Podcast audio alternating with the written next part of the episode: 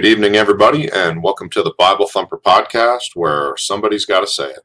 Uh, thank you joining. Thank you for joining me this evening. We're going to go over Mark chapter five. So, if you've been with us for our little series on the Book of Mark, we're going to get a chapter in tonight. For those of you watching, please be sure to comment. Let me know who you are and where you're listening from. And if you're watching the video, don't forget to get on Google, Spotify, Apple, Stitcher, Audible, TuneIn Radio, some of those podcast platforms, and follow us there. You can catch our previous uh, sessions on the Book of Mark. Also, uh, we just got these printed up. So we got some business cards, and uh, on one side, they tell you, Are you 100% sure you would go to heaven if you died today? And there's a little QR code on there. Uh, that takes you to a video of me on YouTube giving the gospel. And then on the other side of the card are some QR codes that bring you to the Bible Thumper podcast on some popular podcast platforms. So we got lots of these cards. If anyone wants me to send you some so that you can pass them out to give someone the gospel or try to help spread this podcast, all you got to do is get in touch with me at Bible Thumper Podcast at gmail.com. And I'll be happy to put some of those in the mail, send them off to you, and you can help spread uh, the word about this podcast and the gospel. Also, if you want to try to support us, you can get on Patreon and you can find us at Bible Thumper Podcast and you can support us financially for all the costs that are incurred uh, for doing a podcast. With that being said, let's jump into the book of Mark and we'll read through a chapter. If you got yourself a King James Bible, turn to Mark chapter 5 and follow along as I read a couple of verses. And they came over onto the other side of the sea into the country of the Gadarenes. And when he was come out of the ship, immediately there met him out of the tombs a man with an unclean spirit, who had his dwelling among the tombs, and no man could bind him, no, not with chains because that he had been often bound with fetters and chains, and the chains had been plucked asunder by him, and the fetters broken in pieces. Neither could any man tame him. And always, night and day, he was in the mountains and in the tombs, crying and cutting himself with stones.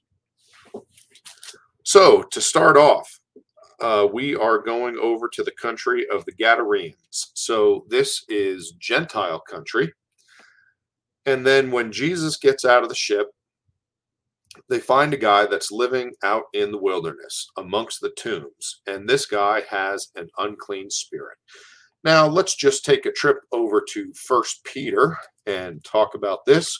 Go to First Peter, turn to chapter 5, and let's stop on verse 8 let's see if I can get there without going past and flipping into the book of Revelation. First Peter chapter 5 verse 8, something we need to notice about the devil. The Bible says, "Be sober, be vigilant, because your adversary the devil as a roaring lion walketh about seeking whom he may devour." Lions are patient lions will stalk their prey until there is a moment of weakness. If you've ever watched the, I was going to say Disney Channel, I don't know why, but if you've ever watched the Nature Channel, eh, I haven't seen it in a long time, but when I was a kid, there were a couple channels that were just nature channels, and you could watch shows on animals all the time. And any of us that have watched that even a little bit have seen a show on lions, a couple things about lions other than the fact that they will stalk their prey and they will wait for a moment of weakness, who do the lions pick off? Well, we find that the lions usually pick the young. They pick the weak, they pick the elderly. They don't go after the strongest zebra in the pack. They get the ones on the fringe. Now, this lesson, this little idea, will preach from a bunch of different angles. If you are a Christian and you are weak, the devil is going to be able to pick you off more easily. If you are on the fringe, the devil is going to be able to get you a little more easily. Where you want to be is in the middle. You want to be a person that you are a member of a church, you go to your church regularly, you have some Christian friends, you read the Bible and you pray regularly. You want to be the person that is that is in the middle of it. You got God all around you. It is going to be harder for the devil to get you. Anyone here that lives in the country, you know that the corn on the edge of the field, that is the stuff that gets eaten up by the raccoons. That is the stuff that gets wiped out by the drunk drivers. Uh, the good stuff that usually uh, is in good shape when it's time to harvest is in the middle of the field. That's where you want to be as a Christian. You don't want to be on the outskirts. You don't want to be the Christian that is weaker because we have an adversary, we have an enemy. And you have to understand that the devil is real. And as much as God loves you, the devil hates you. And as much as you love your kids, the devil hates them and he wants them dead. He the devil has a plan to destroy you and your family just as much as God has a plan for you to prosper, for you to be blessed, for you to do well. But we get to choose. We can choose life and death, blessings and cursings. So, Christian, let me tell you, you want to be close to God because you have an enemy. And we're going to talk a little bit more about this. We're going to go to one of my favorite Old Testament stories and give you a good example about the spiritual battle that we're all in. Verse 3 This guy was dwelling among the tombs, and nobody could bind him even with chains or fetters. It talks about how this had been tried and this guy would just break them off. Do you know that superhuman strength is actually a characteristic of demon possession that we see from the Bible all the way up through modern times? I have no idea how it works. All I know is that this story is consistent from other stories I have heard from pastors and preachers around the world who have dealt with such things. Now, this guy lived in the mountains and in the tombs, crying and cutting himself with stones. Friend, if you know anyone that is into cutting themselves, let me just tell you, it is related to demon possession. Now, I'm not saying that anyone that cuts themselves is demon possessed. I'm not saying that at all. What I'm saying is it is not a good thing. It is not a good act. It is not something that God tells us to do. Self harm is always demonic and from the devil, whether it be demonic possession or demonic oppression. And please understand if you are saved, if you are born again, the Holy Spirit of God lives in you, and no demons and the devil cannot enter you. Demons and the devil cannot possess you. Uh, God doesn't just move out and let the devil have free rein but Christians can be oppressed. We are going to be oppressed by the forces of darkness because the devil wants our lives destroyed. Now, this man was possessed of unclean spirits. I'm going to use the plural because we're going to see that it is plural here in a second. Moving on to verse 6. But when he saw Jesus afar off, he ran and worshiped him and cried with a loud voice and said, What have I to do with thee, Jesus, thou Son of the Most High God? I adjure thee by God that thou torment me not. For he said unto him, Come out of the man, thou unclean spirit. And he asked him, What is thy name? And he answered, saying, My name is Legion, for we are many. And he besought him much that he would not send them away out of the country. Now, there's some interesting things here to look at. Number one, this gentleman, as soon as Jesus approaches, runs over to him and he worships him. And then after that, he says to Jesus, Thou Son of the Most High God. And understand, this is the demon talking. This is not the man. We know this because the demon says, I assure thee by God that thou torment me not.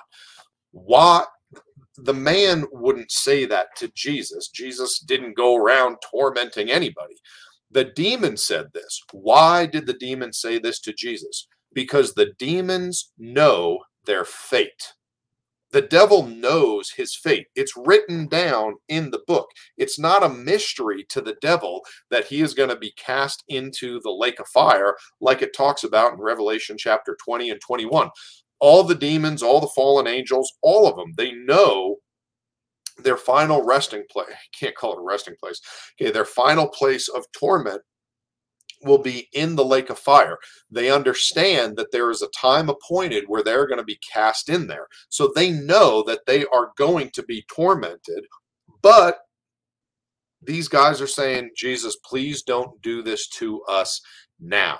Do you know why hell was created?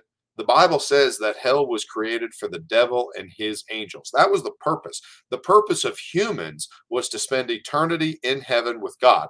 Now, I understand that's not going to be the case because lots of people refuse to acknowledge that Jesus is God and refuse to accept him as their savior so their sins can be forgiven. But that was the intent. The intent was for us to spend eternity with God. That's what God wants. So this fella, this demon, asks God not to send him uh, or asked him not to be tormented. And then Jesus asks for his name. And in verse 9, we find out that the name of this demon is Legion. And it says, For we are many. So we find out that the pronoun used uh, a couple times in this chapter is we okay, us. It talks about how there are many of these unclean spirits in this uh, in this fella. Uh, the the number or the the pronoun is plural. Now, a couple more things. In verse 10, we see that they were asking Jesus that Jesus would not send them away out of the country. Now, this may sound strange what does a demon care if he's sent out of the country? Why can't he just come back? What's the problem with this country or that country? One thing that you find about demons and unclean spirits and evil spirits is that they are territorial. You find them wanting to be around a certain object, country, item, individual. You find that throughout the Bible that they are territorial Again, this is not a message on demonology, so we're not going to go too, too deep into it. I just want to make that point and I want to bring that up so you can notice that as you read through the Bible. Something else that you should notice here is that this demon or this demon possessed man, when did he notice that Jesus was God? When, G- when did he notice that Jesus was the Messiah? It says in verse 6 But when he saw Jesus afar off, he ran and worshiped him. Now, this is something I want to bring up. And if you're going to, if you want to get on here with the story, go to Second Kings chapter 6. And I'm going to go through, I don't know, maybe a half dozen verses because why not? We're not in a rush. We just want to learn something about the Bible. So I'm going to show you something that I really think is neat. And when we go to Second Kings chapter six, we are going to talk about the uh, the prophet Elisha. Now, I want to make this point. The demon possessed man knew it was Jesus when Jesus was a long ways off. It's not that he saw Jesus's face and recognized him and said, Oh, I know that fella. He is God. This demon possessed man wasn't the guy that was following Jesus around the country, listening to him preach. This guy was living in the mountains and in the tombs, harming himself. Possessed of this demon, he was in a hopeless state. What happened was that the demons saw that the Son of God, Jesus, the Messiah, was coming towards them. How did they know that when Jesus was afar off? What you have to understand is that demons, fallen angels, they are part of the spiritual realm. So they have abilities that the rest of us do not. One of the things they can do is they can recognize where God is from a long ways off. My understanding of it would be that wherever Jesus is, These guys see some light. These guys probably see a beam of light shooting all the way up into the sky. They know exactly where God is at all times because they are in the spiritual realm and they see things that you and I don't see. I can't see who's possessed with demons. I can't see who is a Christian. But you have to understand that spiritual beings that are not human, angels, demons, fallen angels, all of these different things, they are able to see in the spiritual realm. You say, Patrick, I've never heard such a thing. How do you know this? Well, the Bible's full of stories where we can see this. One of my favorite stories in the Bible is in Second Kings chapter 6. In Second Kings chapter 6, if you start in verse 8, you find out that the king of Syria started to have participate in a war against Israel. And as soon as that happened, Elisha started going to the king of Israel and telling him, Hey, just so you know, the Syrians are going to attack here. Hey, just so you know, the Syrians are over there.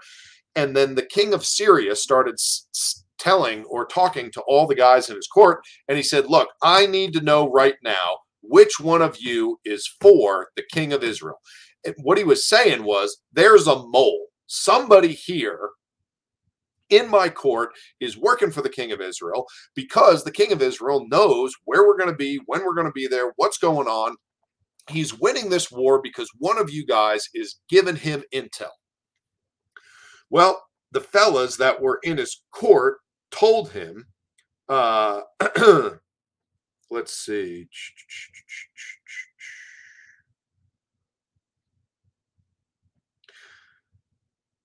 In verse 12, and one of his servants said, None, my lord, O king. But Elisha the prophet that is in Israel telleth the king of Israel the words that thou speakest in thy bedchamber. So one of the fellows in the in the court of the king of Syria told him, "Look, it's not us. You got to understand. There's this guy. He's a prophet. He's in Israel, and he knows everything you say, even when you are in your bedroom. And he tells the king of Israel. So the king of Syria doesn't like that, and the king of Syria tells him, "Here's what you need to do: get some horses, get some chariots, get a great host of people, and go and find this." prophet of God, and we're going to need you to bring him to me so we can kill him because I'm not going to be able to win a war if the king that I'm fighting knows everything that I'm going to do. So then we skip down and let's go to verse 15. Pardon me. So Elisha is in this small town and he has one servant with him and there's no army there. There's you know he that's that's not that it wasn't a big strong walled city. And what happens is the king of Syria sends these horses and chariots, and they surround the city. And in verse 15, and when the servant of the man of God was risen early and gone forth, behold, an host compassed the city both with horses and chariots. And his servant said unto him, So the servant is now talking to Elisha, Alas, my master, how shall we do? Verse 16, and he answered, Fear not, for they that be with us are more than they that be with them. And Elisha prayed and said, Lord, I pray thee, open his eyes that he may see. So Elisha tells his servant, Don't worry about the horses. Don't worry about the chariots. Don't worry about the great host that's surrounding this town that could ride in here at any second and take us and kill us. Don't worry about them. And obviously, the servant of Elisha is looking at him thinking, what are you talking about? Don't worry about them. And Elisha says, Those that are with us are more than those that are with them. And Elisha's servant is thinking, There's nobody with us. It's literally just you and me in this town, and they can come in here at a moment's notice. So then Elijah prays and he asks God to open up this fella's eyes so that he would be able to see what Elisha sees. Now, how Elisha had this ability, I have no idea, other than he was the man of God, he was a prophet, he was obedient.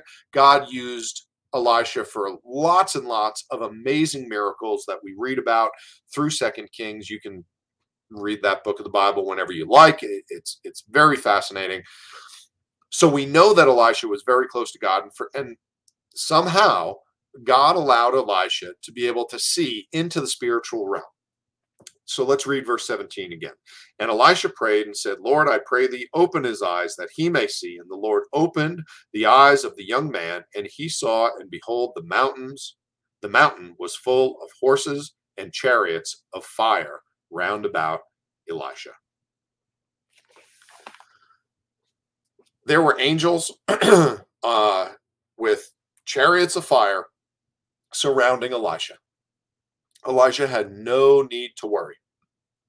The point for this little excursion into 2 Kings 6 is that Elisha was able to see into the spiritual realm. The demon possessed man, those demons were able to see into the spiritual realm because that's what they were. And they saw Jesus from afar off and they said, That's God coming. They knew it. There's something about Jesus all the angels and the demons knew exactly who Jesus was and where he was at all time. All right, let's go back to Mark chapter 5 and let's try to get through this chapter. So, verse 11 Now there was there nigh unto the mountain a great herd of swine feeding. And all the devils besought him, saying, Send us into the swine, that we may enter into them. And forthwith Jesus gave them leave, and the unclean spirit went out and entered into the swine, and the herd ran violently down a steep place into the sea. And they were about two thousand, and were choked in the sea. And they that fed the swine fled and told it in the city and in the country, and they went out to see what it was that was done and they come to Jesus and see him that was possessed with the devil and had the legion sitting and clothed and in his right mind, and they were afraid. So let's take a look at this. The devils gave Jesus a request. They asked if they could be sent into the pigs. Why? I have absolutely no idea but there is a very large herd of swine there.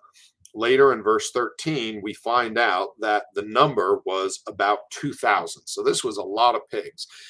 Jesus, for whatever reason, consented and allowed the demons to enter into these animals. Why they needed Jesus's permission, again, I have no idea. But Jesus was the one that was casting them out of the gentleman that was demon possessed so I guess they had to go through Jesus at the time. Then what happens is the group that owns the pigs, and we don't know if these were the owners or people that were hired just to take care of them and feed the pigs. They saw what happened. They ran into the town and they told everyone. And obviously, everyone came out and they were pretty upset. First of all, uh, the people that owned the pigs were upset because they lost a lot of money that day.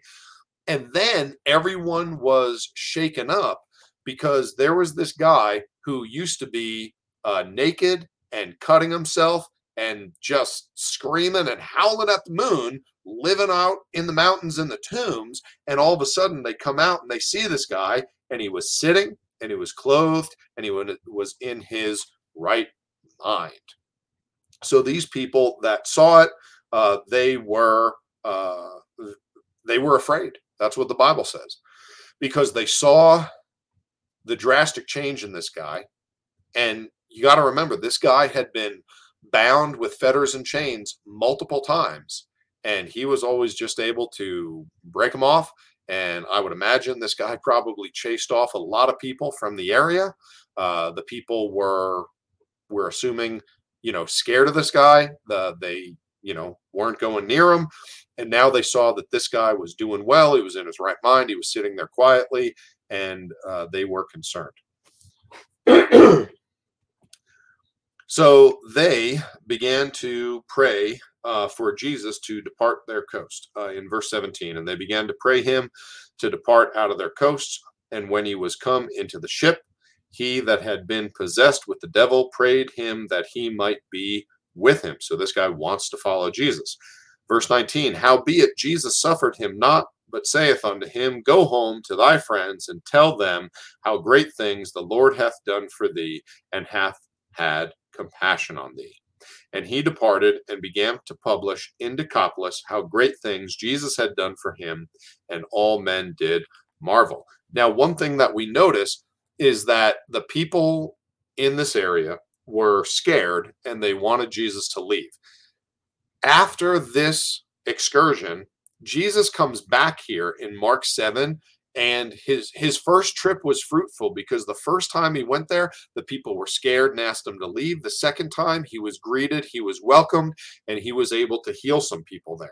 So it was it was a wonderful trip it just took a little bit for the people to warm up to what jesus was doing and obviously this fellow that was possessed of the devils he was able to go back into town explain what had happened and have a great testimony of who jesus was and what he did uh, let's see, verse 21. And when Jesus was passed over again by ship into the other side, much people gathered unto him, and he was nigh unto the sea. And behold, there cometh one of the rulers of the synagogue, Jairus by name. And when he saw him, he fell at his feet and besought him greatly, saying, My little daughter lieth at the point of death. I pray thee, come and lay thy hands on her, that she may be healed, and she shall live and Jesus went with him, and much people followed him and thronged him. Now, a couple of things. Number one, this fellow Jairus, who was a ruler of the synagogue, was taking a risk by going to Jesus and falling at the feet of Jesus and worshiping him. This was not something that the Jews would have been okay with. This is definitely something that most of the Jews would have been very concerned about. They, they, they would not have liked this at all. But this guy didn't care because his daughter was about to die. He knew who Jesus was. And you know, something I, I didn't even look up the verse, so I'm not going to be able to give you uh, the verse to look up on your own. But we find when we read through the book of Acts, when Paul is going around and he is uh, preaching and teaching, we find that the Bible says that there were many Jews who believed, but because they feared that they would be kicked out of the synagogue, by the Jews, they refused to admit who Jesus was and to follow him. You have to understand everywhere Jesus went, we read about these people that believed. There were lots more people that believed that were not willing to step out and say that they did because they didn't want to be ostracized. They didn't want to be kicked out of the synagogue.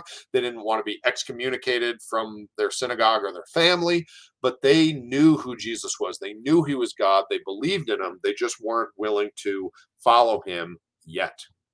So anyway, Jesus is following Jairus back to his house and he's going through a crowded area where the people thronged him. So the people were real tight, packed in. They were moving through this this area with without much room. There are lots and lots of people there. And picking it up in verse 25, and a certain woman which had an issue of blood 12 years. Uh, underline that 12 years. We're going to come back to that. That's important. Verse 26 and had suffered many things of many physicians, and had spent all that she had, and was nothing bettered, but rather grew worse. So this lady was sick. She had an issue of blood, and she spent all her money on doctors, and nothing helped. She didn't get any better. Verse 27 When she had heard of Jesus, came in the press behind him and touched his garment. For she said, If I may touch but his clothes, I shall be whole. Wow, talk about faith, right? And straightway the fountain of her blood was dried up, and she felt in her body that she was healed of that plague. And Jesus, immediately knowing in himself that virtue had gone out of him, returned him about in the press and said, Who touched my clothes? And his disciples said unto him, Thou seest the multitude thronging thee, and sayest thou, Who touched me? And he looked round about to see her that had done this thing. Jesus knew what had happened. It, it says that he felt virtue go out of him, and he he knew that someone was healed, and he was trying to f- figure out who it was. Um, the, the disciples are saying, "What are you talking about? Who touched you?" Because they were packed in like sardines moving through a crowd. So you're rubbing shoulders with lots and lots of people. So to them, they're thinking, what are you talking about? Everybody's touching you. You know, we're, we're surrounded by people. And Jesus is saying, no, no, no. Who is the specific person that touched me? Because he felt virtue go out of him and he knew that somebody was healed. Uh, verse 32 And he looked round about to see her that had done this thing.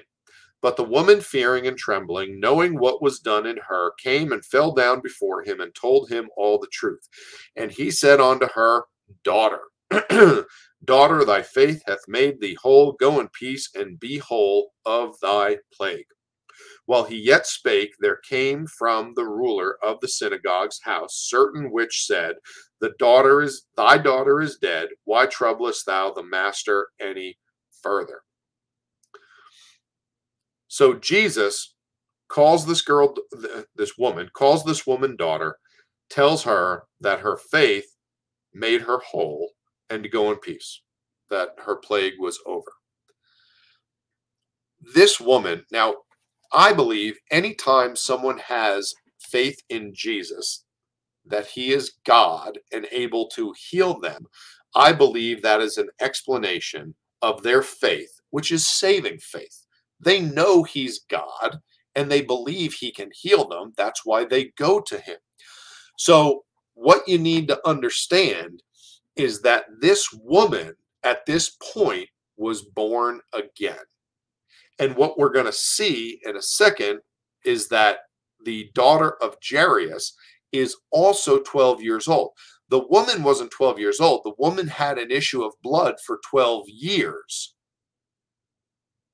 And from the time that Jairus' daughter was born, this woman had this disease. And the time that this woman was born a second time, the daughter of Jairus ends up dying and is resurrected. And the two different women, one 12, one being an older woman who was diseased for 12 years, that number 12 shows up in the chapter to show us that there's a relationship between these two. The woman who was sick for 12 years was born again. She was born a second time. Well, what does that guarantee is going to happen? What guarantee what that means is that one day she will be resurrected. And that's what we see from the little girl that's 12. The little girl that was 12 died and was resurrected by Jesus.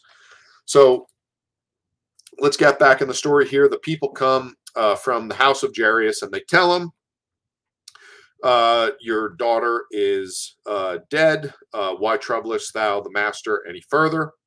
As soon as Jesus heard the word that was spoken, he saith unto the ruler of the synagogue, Be not afraid, only believe. And he suffered no man to follow him save Peter and James and John, the brother of James.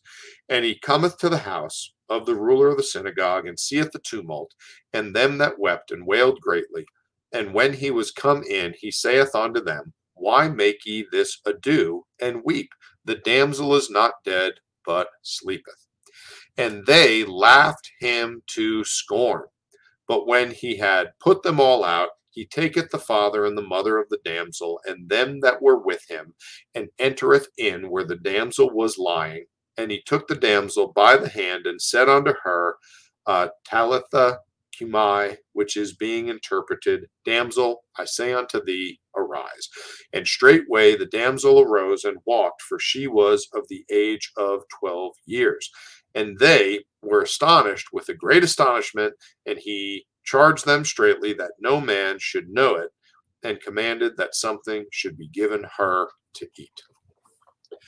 So the little girl who died was resurrected, and this happened uh, at, at, the same time when this lady who was sick for 12 years finally was cured of her blood issue. Now, if you want to read a little further into it, this issue of blood was a problem. She was unclean and she had gone to all the doctors and she was going to die. There was nothing that could be done for her. So she had this, what the Bible calls a plague. If you think about that, what can we relate that to? The application is that is sin, and that's going to cause us to die. But the good news, guess what? Jesus can fix our problem. There's this issue with blood. Ours is not any good, but don't worry about it. Jesus has this perfect blood.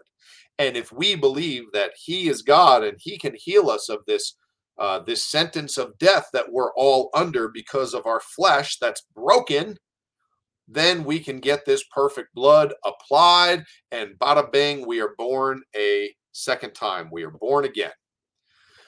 And then what is going to happen? But at some point, we are going to die, but it's not a problem. It's nothing we need to be concerned about because what happens to those that are born again?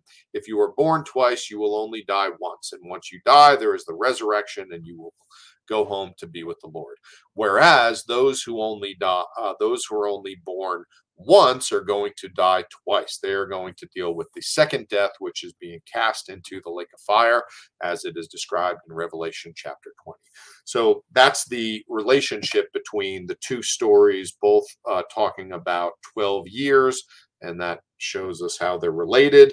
If you think it means something else other than that, that's fine. That's what you know I've kind of seen and come up with uh, from reading the story.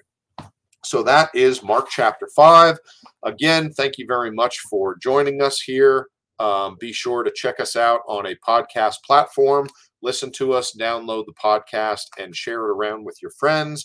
And if anyone wants some of these business cards that we got made up that has the gospel on them um, and a QR code with a link that takes you over to a YouTube video of me giving the gospel, just send me a message. You can get a hold of me at BibleThumperPodcast at gmail.com.